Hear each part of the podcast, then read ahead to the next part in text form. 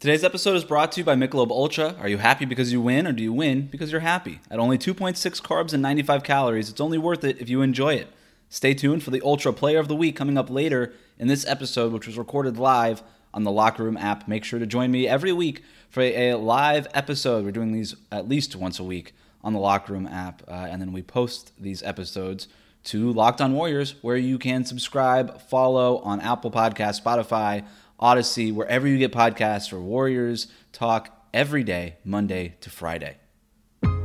You are Locked On Warriors, your daily Golden State Warriors podcast, part of the Locked On Podcast Network. Your team every day.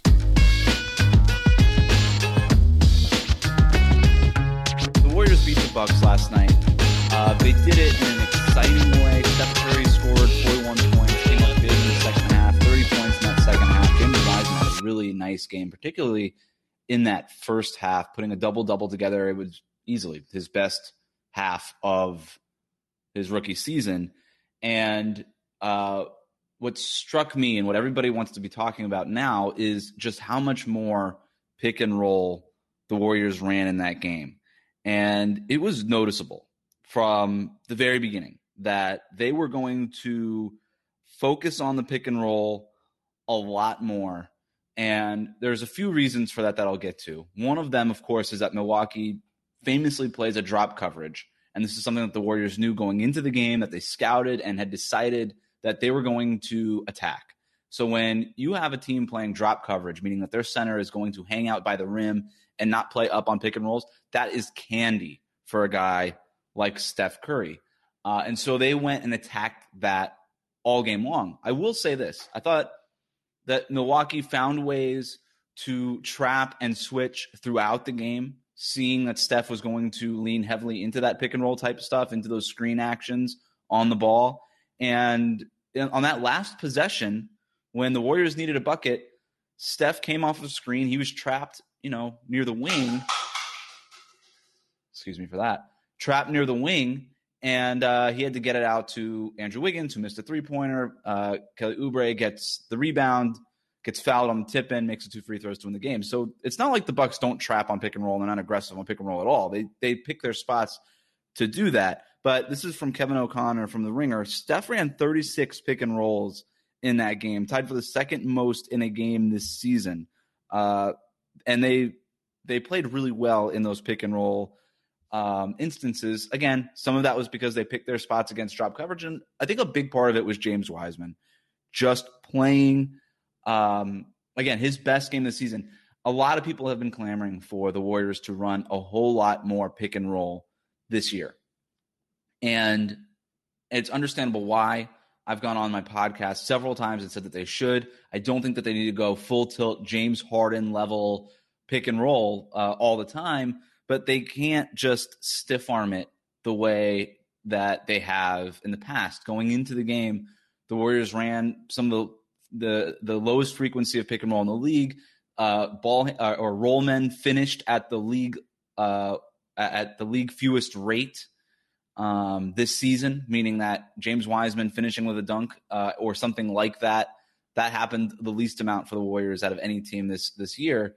Um, and part of that is because also Draymond Green doesn't really finish out of those instances. He likes to pass out of the roll and things like that. Kevon Looney does the same thing. But for Wiseman, he becomes such an important part of that because unlike Draymond Green and Kevon Looney, he creates a vertical spacing. He creates that element. He creates a threat to score off of the roll. And he did that Tuesday night. He did that Tuesday night. And coaches have been asking him more and more hey, we need you to run the floor hard. We need you to run the floor fast. We need you to go from basket to basket in a straight line and not mess around with all this other stuff. They simplified things for James Wiseman over the last few days, saying, This is what we need you to do. And credit to Wiseman, he did it. And he wouldn't have been able to do it in the past. He's been talking all along, even the stats don't show it, that he feels better now than he did at the beginning of the year even though a lot of people would argue that he's regressed, and it looked like he did regress. And I was saying he looked like he regressed. But like I said, he played his best game of his rookie season in large part because he ran the floor hard. He set good screens. His timing was on point for the most part with Steph, and that's easier said than than done. Right? Again, for those clamoring that you should just be running pick and roll over and over again at the beginning of the year, There was no chemistry. There was no timing built up between him and Steph in high pick and roll. That takes time. And over the last couple weeks, they've been practicing it. So it was a good moment for Wiseman. We've seen these things happen before for Wiseman, right? Where you'd have a good game and then follow up with a bad game or, or a below average game or whatever it might be. We've seen this from Steve Kerr, where he strips down the offense, makes it simple, run picks, uh, runs pick and roll over and over again, and then everybody thinks, oh boy, he's cha- he, Steve Kerr is turning the corner. He's going to turn this into more of a pick and roll offense, and then the next game he doesn't. And so, you know, maybe that happens again. I'll wait to see. I'm not going to sit here and, and predict anything because I'm over it. You know, we've seen these start and stops too many times. But it did feel a little different to me Tuesday night. It felt a little different to me with the pick and roll stuff because you had a lot more set plays, a lot more play calls to get those pick and rolls. You don't just introduce new plays to the playbook for one game. You don't do that in the regular season. That's a thing you do in the playoffs. You don't do that in the regular season. They had this one play where, and look, I said this with my podcast on Connor. One of the reasons that you're not, you're also not running a lot of pick and rolls is because not only is the timing between Steph and Wiseman off, but with with Draymond Green, you know, you can't just park him in the corner or somewhere else on the floor uh, because you're going to have his defender sag off of him, get into the lane, and make things that much more difficult for Wiseman to get to the rim. And so that was a hard thing. So what did the Warriors do? Well, they introduced this play last night, and they ran it several times where you have Draymond Green bringing the ball up the floor, and then off to the side, we have Steph Curry curling off of a screen set by James Wiseman. Draymond, uh, from a high point on the floor near the logo, will pass it to Steph as he curls off of that James Wiseman screen. And then all of a sudden, you're kind of going into a pick and roll action, but you still have a defender not playing off of Draymond because he just had the ball near the logo. And so that's a way to prevent Draymond Green's man from clogging up the lane on that pick and roll action. And really, what it becomes is it's more of a little, little bit of a side pick and roll action. It's kind of in between a high pick and roll and a side screen pick and roll. Uh, but it worked. It really worked and all of a sudden you have that vertical spacing element to the offense. And and I thought that the Warriors played, you know, some of the best offensive basketball that I thought we saw because it had an identity, right? There was a rhythm to it. There was a pace to it. There was a pace to it. Eric writes in, look at Rudy Gobert and Mike Conley last season pick and roll versus this season. Uh, I'm not really. Is it better? Because Mike Conley had a tough year last year. Um, so I would imagine it's better. But yeah. Oh, so I, I guess your point, Eric, being the time it, it, takes time for these guys to develop. And Mike Conley is a pro, right? I mean, he's a pro's pro, pick and roll uh, savant, and it took him a minute with Rudy Gobert. Like this takes time, and maybe this is a turning point. Now, again, we've seen these start and stops before, so I don't want to go so far as to say that this is going to be their offense going forward, but it should be, and there's more reason to believe that it could be. And like I said, it did. It felt different last night because you're running the set plays. You've got the timing now between Steph and Wiseman. That's not perfect by any stretch. It's not perfect. And James Wiseman, as good as he was in the first half, defensively he struggled in the second half, and you couldn't keep him on the floor that much. There's still concerns that I have with him defensively. Like he, he has a hard time uh, trapping and coming up and showing or hedging on the pick and roll, and then getting back to the rim. He kind of he lost Brook Lopez a couple of times, and then you know he he came out of the game and didn't really get back in for a while. Um, there's, there's, there's still concerns defensively, but he'll get better at that stuff. That stuff will come with time. Offensively, if you can just find him something that he can hang his hat on. Because you look at Charlotte, LaMelo Ball, the offense is built around him before he went down with the wrist injury. The offense was built around him. The offense was not built around James Wiseman in any way, shape, or form until last night. Then you can really tell it was a priority to get him involved. So that's what how it helps Wiseman. I want to talk about how it helps Steph Curry. Because the idea all along, and by the way, if you want to talk, just request to speak here on the locker room app. Uh, happy to have a conversation about this stuff. Um, Steph Curry, man, he was awesome last night. 41 points, 30 points in the second half. What he does in isolation and in pick and roll, I mean, it's not a secret. Every year, it's a low frequency but he rates among the best, most efficient pick and roll ball handlers in the league every single season, 90th percentile every year. He can do it. And in isolation, he's magical. I mean, the dribble moves, everything that he does in a one on one, he can do that stuff. So it got me thinking last night. It got me thinking last night. I understand that Steve Kerr builds this offense to to incorporate all the off ball stuff with Steph Curry. When Klay Thompson comes back, you want you want all the side screening action and the side to side movement and all the ball movement and player movement and and all this read and react fun stuff. And that's really when it comes down to it, I still believe that that's where Steve Kerr is going to land. I think there's a middle ground though between that and some of this pick and roll stuff and some of this isolation stuff. And I think they need to incorporate more pick and roll stuff for James Wiseman because you just picked the dude number two overall. And some of this isolation stuff because Steph Curry is really damn good at it. So it got me thinking could we maybe find this uh, a new era of Steph Curry where if Steve Kerr leans into this more and kind of un- comes to this realization that, hey, this is not a team with Shaun Livingston and Andre Iguodala anymore. I've got better athletes though with Andrew Wiggins and James Wiseman. So maybe we change the offense because this Steph dude can do it no matter what the offense looks like. And maybe it's not the best idea to count on Klay Thompson coming back and looking like he did, being able to come off of screens and pin downs and you know zooming around the the the perimeter the way that he did coming off of now two consecutive uh, ACL and an Achilles injury. Maybe it's not the best. Maybe we lean more into the Wiggins, who's going to be 26, and more into Wiseman, who just turned 20 years old, and build the offense around them because Steph is going to be able to get his no matter what. And in today's NBA, where the isolation stuff is so important in the playoffs, it is. And the ball movement stuff is important too. But the isolation stuff, when it comes down to it, really matters. Really, really matters. And Draymond Green is not the guy. And look, I look again, I go back to last night where Steph gets trapped in isolation. You could say, well, that's why you need ball movement. No, no, no.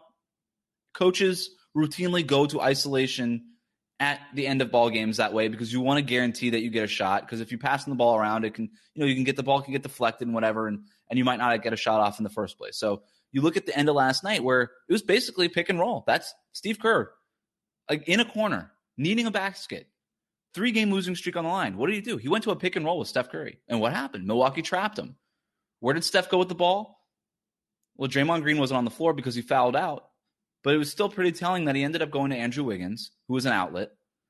Several times in that game, he went to James Wiseman, who wasn't in at the end of the game, but several times throughout the game, went to James Wiseman, who was an outlet.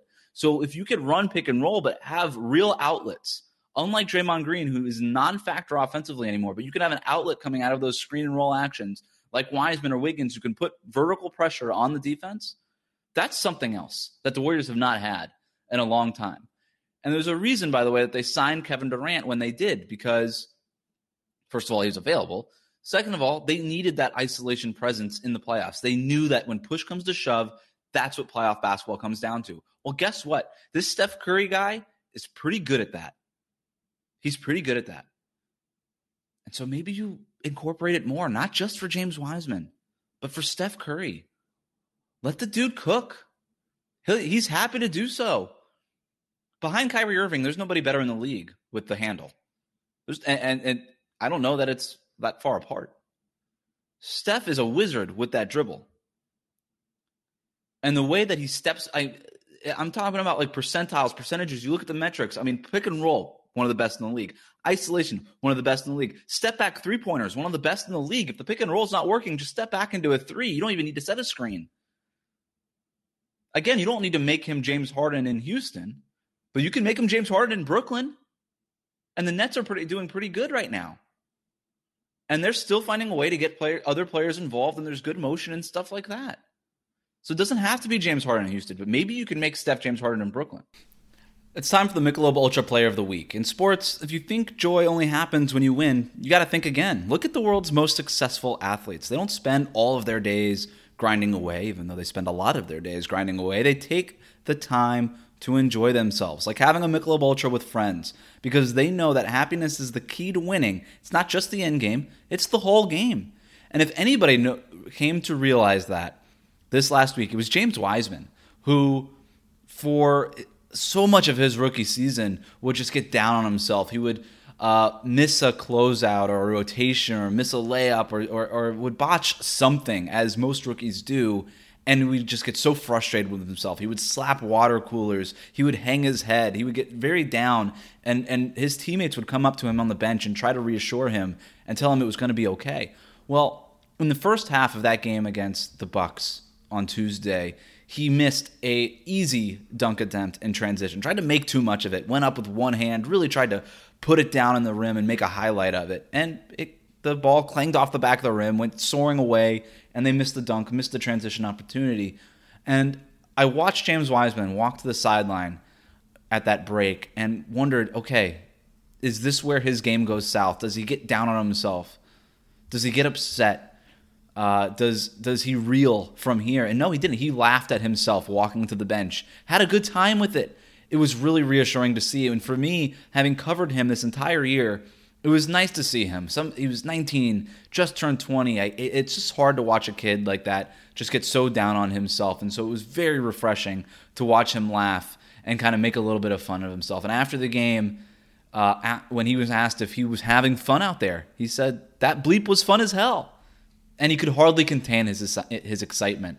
You just love to see that from a guy who's really been working really hard and uh, and deserved that kind of happiness. So that's the joy that is going to help Wiseman get through the rest of the season. Michelob Ultra, 2.6 carbs, 95 calories. It's in my fridge right now. It's only worth it if you enjoy it. Ryan, what do you think, man? Hey, Wes. Um, my question was, what do you think Jordan Poole's ceiling is? It's a great question because he's regressed a little bit, right, since since he came out strong. Um, and and he had a nice game last night. I think ultimately, look, I think there's people talking about him maybe being your sixth man, seventh man, Andre Iguodala, Shaun Livingston. I, I think he caps out as like a Leandro Barbosa type for this team, where he's not your sixth or seventh guy, but maybe he's your eighth or ninth guy, microwave scorer off the bench, can get you some buckets, and if you could build some chemistry with James Wiseman and the, and you get those guys into that second unit when when Draymond and Steph are taking their breaks I think you can you can build a, you can anchor a, an offense around that. Mean, look, Lou Williams and Montrezl Harrell got paid off of that kind of dynamic. Uh, I, I, think that that's probably where he ends up. And I I'm a big Jordan Poole guy. I have been since they drafted him, and I know that he got off to a terrible rookie start, but I love his feel for the game. I like his passing instincts. He's probably not a pure point guard, but I don't think that pure point guards you need a whole lot of those guys, especially coming off the bench anymore in today's NBA. Um, if you could just get so if you can just create like a staple play, like like we saw last night between Poole and Wiseman, because that two man game was working. Um, but his ceiling, yeah, I think it's you can't rely on him scoring 18, 20 points a night like he was over that you know five or six game stretch. But you could certainly ask for him to be a, a an important scorer off your bench. So I'm thinking like eight or ninth guy. Uh, what do you think? I mean, uh, you watch a lot of the Warriors. What, what's impressed you most about Jordan Poole? I mean, what's impressed me most is his touch. Like we saw it a couple times in the Bucks game on those little like runners where he got fouled. Like his touch is absolutely absurd. It's mm-hmm. it's crazy. What I think his ceiling is, I'm a little more high on your. I I think he could be a starting level guard, at least offensively. Like I'm pretty, I'm pretty high on Jordan Poole's ceiling. Realistically, though, it's probably what you said, like a bench scorer. Starting level, starting level guard on like a good team or or or like on a title team. Mm, probably not a title team, yeah. but on on a worse team. No, I I I, agree with you there. I, I think like you can't teach what he has, right? The feel, the touch. I love his little in between game. I mean, I remember talking with him last year in Los Angeles. It was the first time I really sat down with him um, because I don't. You probably remember when he he had his first good game of his career in Miami, and he came out and basically just like stiff armed the media and was just like, "Yeah, I played good. What do you want?" And that was really the answer. I mean, and everybody was like, "All right, dude, like relax." Um, he he played. He started stringing together a few more games. I was like, you know what? I, I like this guy. You know, I was I was obje- like I was admittedly a little biased because I liked his game coming out of Michigan. I was like, I kind of want to. I kind of want to get this guy to to feel better with the media, so I had to sit down with him in LA at the UCLA gym where the Warriors practice down there. And I was like, hey man, like, you know, you've been playing a little bit better, you've been involved a little bit more. How you feeling? And we just had like a mm-hmm. nice, like kind of heart to heart conversation. And then we got on the record and talked about. I don't even remember what I was using. This the the con- I don't know what story I wrote off this conversation, but I remember asking him. I was like, what? Who are the guys that you grew up watching? And the first guy he talked about was Dwyane Wade, which is why he wears number three. Uh, and so obviously, you know, we we were best friends after that. But um, the other guy I talked about was CJ McCollum, which you find a lot with young players. They love watching CJ McCollum. He is like he is this this next generation sort of Jrue Holiday. You hear people talk about Jrue Holiday all the time with just reverence, like, oh my God, we love the way he plays. One of the most underrated, you know, two way players in the game. You know, young guards watch CJ McCollum like they watched Dwyane Wade, like people watched Kobe, like people watched MJ, like all these guys, like they love CJ McCollum because he's got like this really cool in between game. And he doesn't do it with a ton of athleticism and all these things. And um, he doesn't have great size or athleticism or anything, but he just gets it done. And Jordan Poole reminds me a lot of CJ in that way. Like he's not a great athlete, doesn't have a ton of size, but he's got good footwork in that mid range area, good feel. Like you said, Ryan, great touch. You can't teach that stuff. And so I, you know, maybe maybe his ceiling is closer to that. Maybe you're right. I just don't think he'll be able to hit that with the Warriors because he'll be coming off the bench for Steph and Klay. But look, if he can do an impression of CJ McCollum every once in a while, that's all they really need.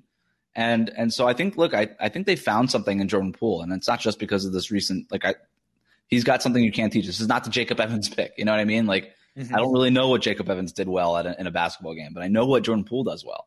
Uh, and now that he's a little bit more decisive and he's getting to his spots and he's figuring it out, like I really think something clicked in Orlando for Jordan Poole. And, and, you know, I think it's exciting. And the fact that they picked up his third year option early and they've got him on the cheap for next year, it really bodes well for them because they're going to need guys like that, right? They're going to need cheap dudes like that to come off the bench and be a difference maker here and there. Yeah, man. The 2019-2020 draft class, like I'm pretty sure almost every one of those picks are NBA players besides Smailagic. Like that really bolstered my confidence in the um in the front office. I think they I thought I think this front office gets a bad rap for the draft stuff. I mean, I know look, if you're picking 28, 29, 30 every year coming off of finals runs, you're going to get mostly Jacob Evans and not really Jordan Poole or Tony Parker. I mean, like that Tony Parker's like the guy who was picked at the end of the first round who ended up having a great NBA career. Not a lot of guys picked at the end of the first round have great NBA careers. And, you know, this is still the same front office that drafted Draymond Green. They found Eric Paschall in the second round. I know there's questions about him, but a useful player at least as a rookie. I mean, he helped you that year. That's better than a lot of second round picks. Uh, you know, they, they, they've hit on a few of them. We'll see. Ultimately, they'll be judged by the James Wiseman pick. And I still think it's too early to make any, you know, conclusions on that. But um, front offices miss, man. Like the end of the first round's tough. The second round's tough. I think the front office has gotten a little too much flack for for the for their draft record because again, when you find a guy like Draymond Green, you, you kind of you just you you kind of get the benefit of the doubt forever. Uh, I know it's been a really long time and they've had some major misses, but you just look across every other NBA front office, every there's so many misses in the first round, man. Like there's so many misses. I don't know that the Warriors missed any more where given where they were picking than any other front office really has. The only thing I would say is like when you have a guy like a Boucher or a Torrey Craig or like a guy like that in your system and then you let him go and you end up with like an Alfonzo McKinnie who doesn't really pan out or something like that instead or whatever it might be. That's a little bit of a red flag where you have other teams like Toronto and Miami and San Antonio identifying those players with more success, but that'll I, I, you know maybe that comes with time because you know maybe Juan Toscano Anderson turns into a player. Damion Lee has been a nice player, um, so maybe they do. You know, it's it's like everything; it's always hit or miss uh, uh, for these front offices, and I don't know that the Warriors have done a better or worse job than any other front office. Yeah, and then um, my second question was the Warriors need to sign a 14th player in like two days. I think it mm-hmm. is. Is it just mm-hmm. going to be Toscano Anderson making the full roster, or are they going to pick up like a free agent? Yeah, I think it's tomorrow too. But uh, I, I, think they'll look around the league. Um, it wouldn't shock me if they went with a 10 day contract route because there's just if look if there were a difference maker available, they would have signed that player already. Uh, there's just not. Um, so maybe this is a chance like last year where you give some guys a tryout. Maybe they look at their G League squad to say, hey, you know what, the season's over. Let's give you a little bit more of an extended look. So they could go in that direction. Um, I don't know what they do immediately. There's no urgent need to promote Juan Toscano Anderson. Um, you could just go with the 10 day route and make and just sort of kick the can down the road after those 10 days are up, which my feel is that might be what ends up happening. Um, because like, like there's no you don't need to bring Juan Toscano Anderson up anytime between now and the end of the season. You just need to do it by the end of the season so that you avoid him entering restricted free agency, which I don't know how concerned they are about that overall. It would just be like one less thing that you have to worry about in the offseason, which is ultimately why I think they do it. It's just like, all right, you can kind of get ahead of that on your to do list. We might as well just do it and sign him to a long term contract. Um, that's where I think uh, they ultimately go. Jack, what's up, man? Thanks, Wes. Hey, Wes. Hey, Ryan. Uh, hey, I just had a quick question to ask you because, um, you know, obviously listening to your Locked On podcast and seeing all the, uh, you know, moves that you thought would be good for the Warriors uh, at the trade deadline. You know, I'm just thinking to myself with with how easily other teams got players like George Hill and mm-hmm. um, let's see, Evan Fournier. If if this team was really, you know, that adamant about you know, let's give Steph the best chance. Why did they not think that those two players? Like, okay, George Hill, okay, he's injured, okay, and you know maybe he's going to play later on down the road, but he's a veteran guy who can make threes and who's a mm-hmm. good defender. And Evan Fournier, he's basically a walking shot machine. Um, and they literally went for so cheap, and I'm pretty sure we could have made great offers for those two guys, among others, like Aaron Gordon. I was even thinking about, but you know, why do you think they were so hesitant in signing these individuals? I get that, you know, um, Evan Fournier, you know, his his contract is going to be up by the end of the season, but if they really wanted to go all in on this season and give Steph the best chance, like forget an all star. Why didn't they really make any fringe moves at all? Like, what do you think is the reasoning yeah. behind that?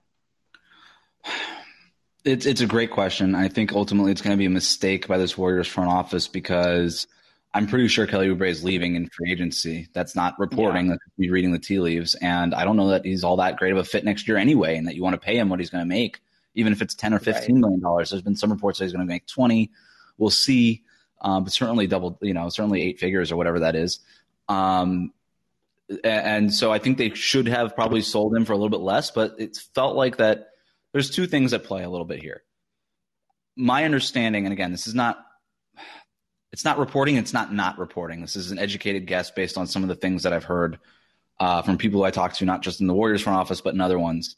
I, I feel like there was a, a, a multi-team deal that fell through, and that they were prepared to move Oubre in a multi-team deal that probably had something to do with Kyle Lowry not getting moved from Toronto, and that when that domino didn't fall, Oubre ended up staying with the Warriors. If that makes any sense. Uh, the, difference is that they didn't have a plan B, or that their plan B was if this if this deal does fall through, we'll just keep Kelly Oubre and roll the dice in free agency.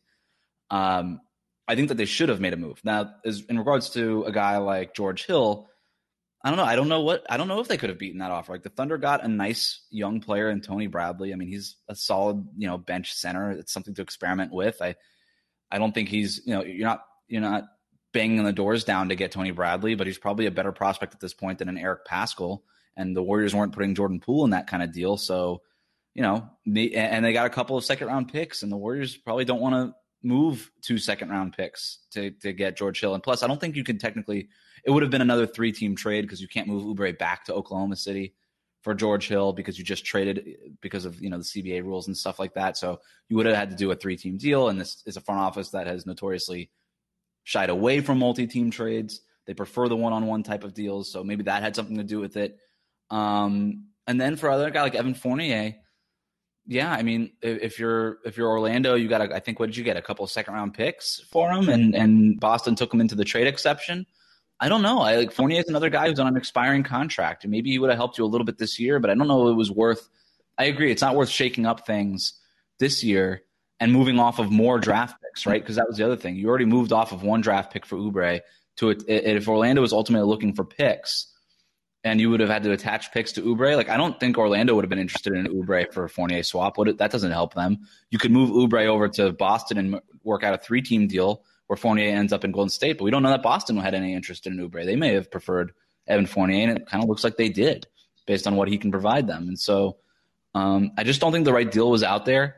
I think they valued Oubre maybe a little too much. I would have I would have moved Oubre for anybody that was under contract for next year. Like if it was Cedi Osman, I thought it was a if it was Cedi Osman from Cleveland or Danny Green. We heard the Danny Green stuff from Marc Stein. I would have done it just to get Danny Green's bird rights because there's probably a better chance that you resign him than Oubre.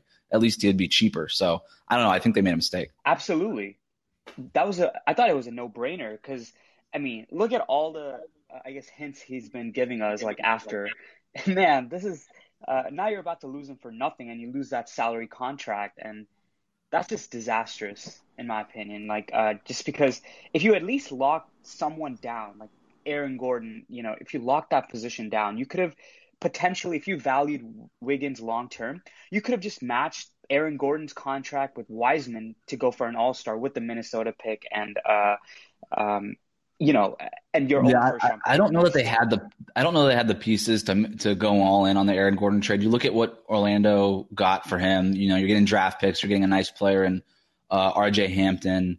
Um, you know, whatever they think of Gary Harris, it was more for salary purpose, um, salary matching purposes. But uh, I think you would have had to ultimately part with probably like you, Oubre would have been involved in the trade. You probably and you probably would have had to throw in the Minnesota pick or something like that. And I just I think ultimately that's probably too much mm-hmm. for the Warriors to give up for Aaron Gordon.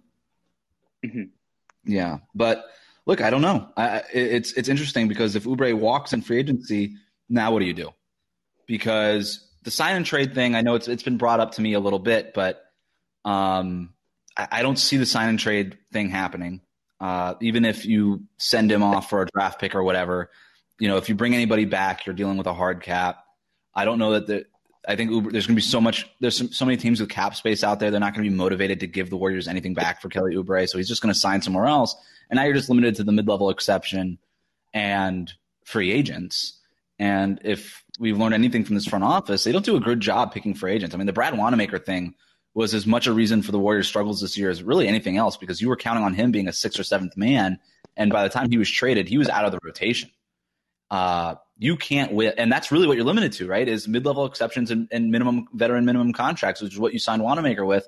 If you if you whiff on a guy like that again, especially next year when the when the stakes are going to be high, you know that's tough, and you end up kind of in a position where at the trade deadline you're looking around for some help, and ultimately you can't find it, and you just start selling spare parts for cash. Let's talk about Built Bar. Thank God Built Bar madness is over. I never want to think about how many of you love cookie dough and coconut flavored things again. But I'm happy to keep talking about Built Bar and some of my favorite flavors. Built Bar is great for health conscious men and women, whether you want to maintain or lose weight while indulging in a delicious treat. Built Bars are low calorie, low sugar, high protein, high fiber, great if you're starting a keto diet. They have 18 amazing flavors. My favorites are peanut butter brownie, toffee almond, and raspberry. I've actually started. Uh, I had the uh, orange one that's covered in the chocolate again, and that that might be making a push into my top three as well. Certainly not cookie dough or coconut. They have uh, nut-free options for those of you who want to avoid nuts.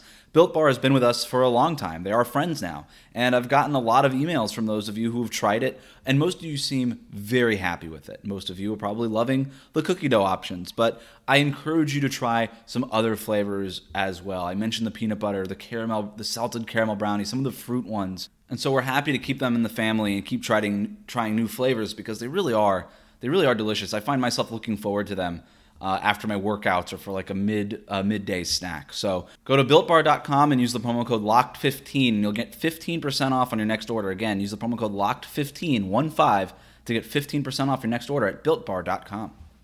Let's also talk about Bet Online, the fastest and easiest way to bet on all of your sports action. This is one of the best times for sports of the year.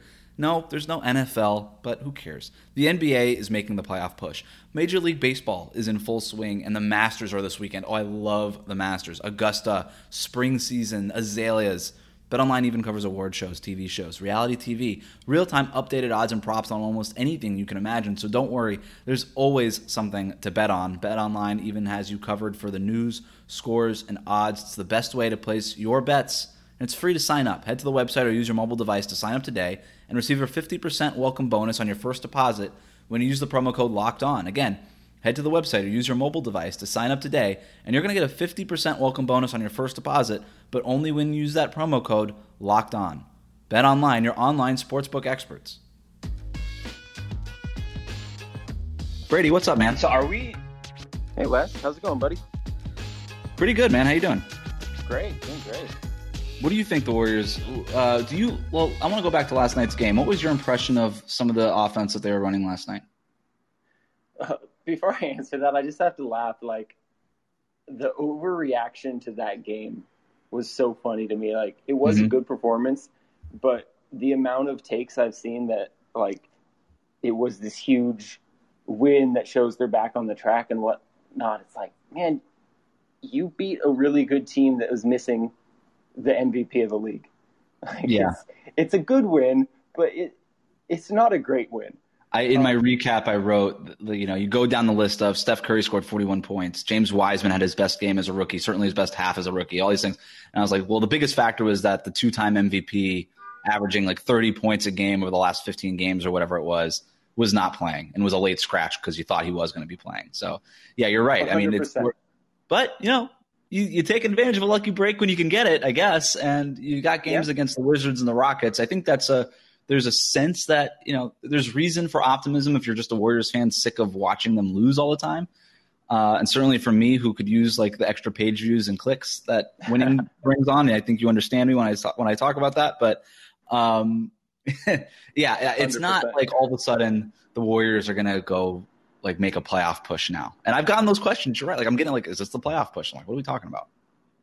Yeah, I mean, it's a one point win over a decent team. Like, you take it, you, you need the wins with how far they've fallen. You need to bank wins any way you can. But um, it wasn't an incredibly uh, encouraging performance for me, just because, like you said, so many things broke right with Wiseman having such a good game. Curry's Curry's true shooting percentage was 82%. Like, Steph Curry is insanely good, but you're you're not going to bank on him having 41 points on 82% true shooting every night against arguably the best perimeter defender in the NBA. So good. Um, but you know, to your question about the offense, like it was it was really hit or miss for me.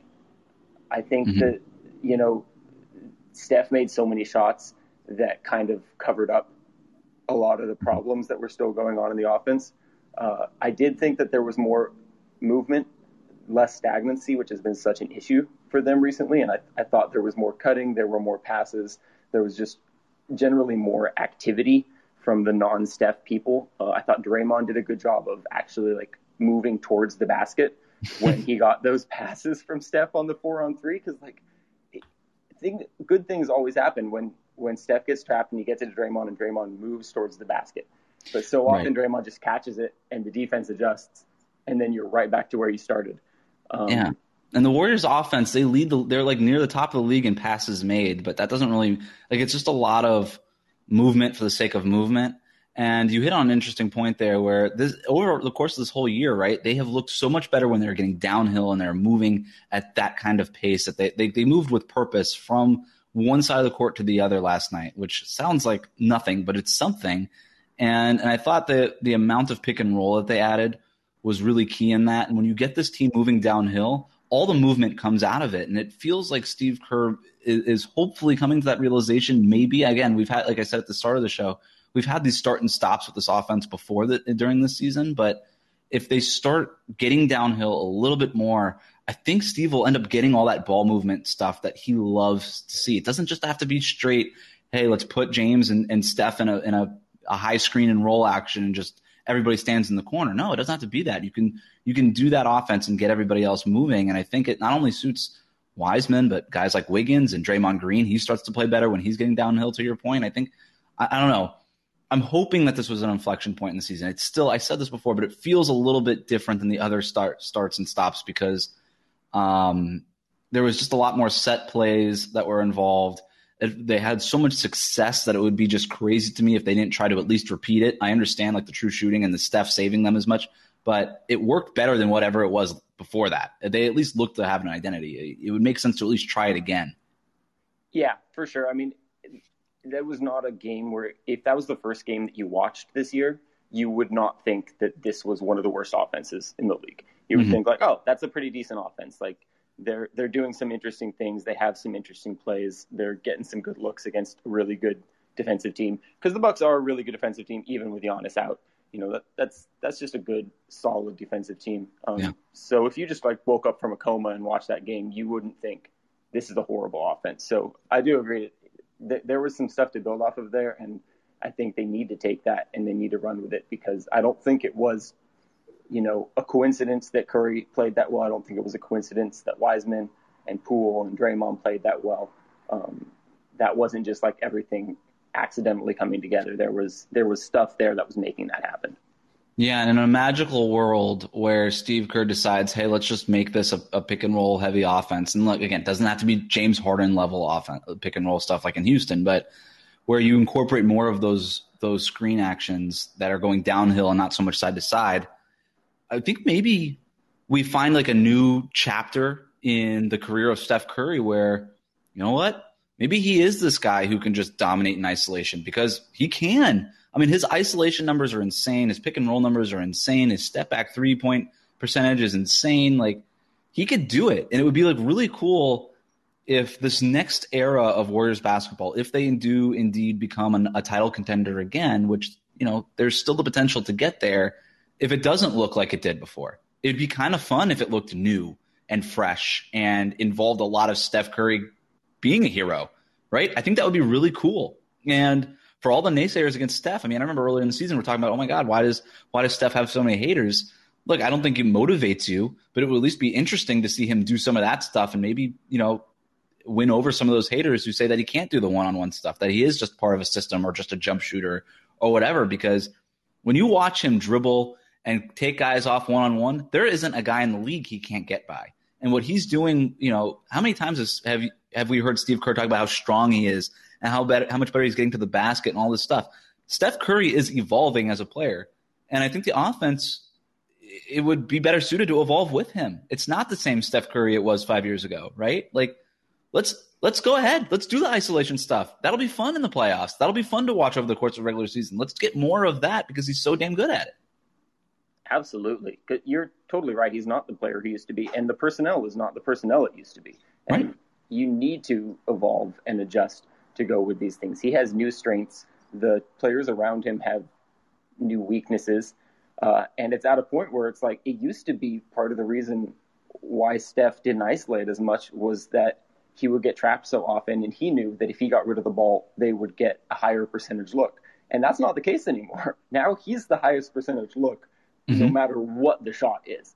Uh, and they need to they need to play towards that a little bit. Even even when Klay returns, uh, yeah. I think he needs to be more of an isolation player, and that's also just you know that's the way the league is going. It used to be that way, it kind of evolved away from that, and we're kind of evolving back into it a little bit more now, where you need you need those strong isolation players. You need to be able to put that pressure on a defense at the point of attack. Right, because Kevin Durant's not walking back in that door, right? And no, he that's the not. reason you and that's the reason you got him in the first place, wasn't it? Was because you there was a recognition that after you lost in the finals, hey, LeBron, Kyrie Irving, they were just taking our guys one on one and pick and roll and came back and beat and beat the crap out of us in those games once they figured it out. We need a guy who can isolate and get buckets when we need them. Steph Curry can do that for you now. He is that guy. I mean, the the percentages, the percentiles, whatever metric you want to look at shows, or just you know watch the freaking game. He can do it, uh, and and I think it's doing him a little bit of a disservice not to. And to, to your point with Klay Thompson, asking to build a, an offense around Steph Curry, who is so much more than what that offense is, was and, and currently is, and then asking Klay Thompson to be the linchpin of that offense too and do all those things coming off of two lower body injuries where he's got to you know run around the arc all the time and do all these things and he's even admitted he's not going to come back and play 40 minutes a night and be at an all NBA level right right away even though that's ultimately where he wants to get back to.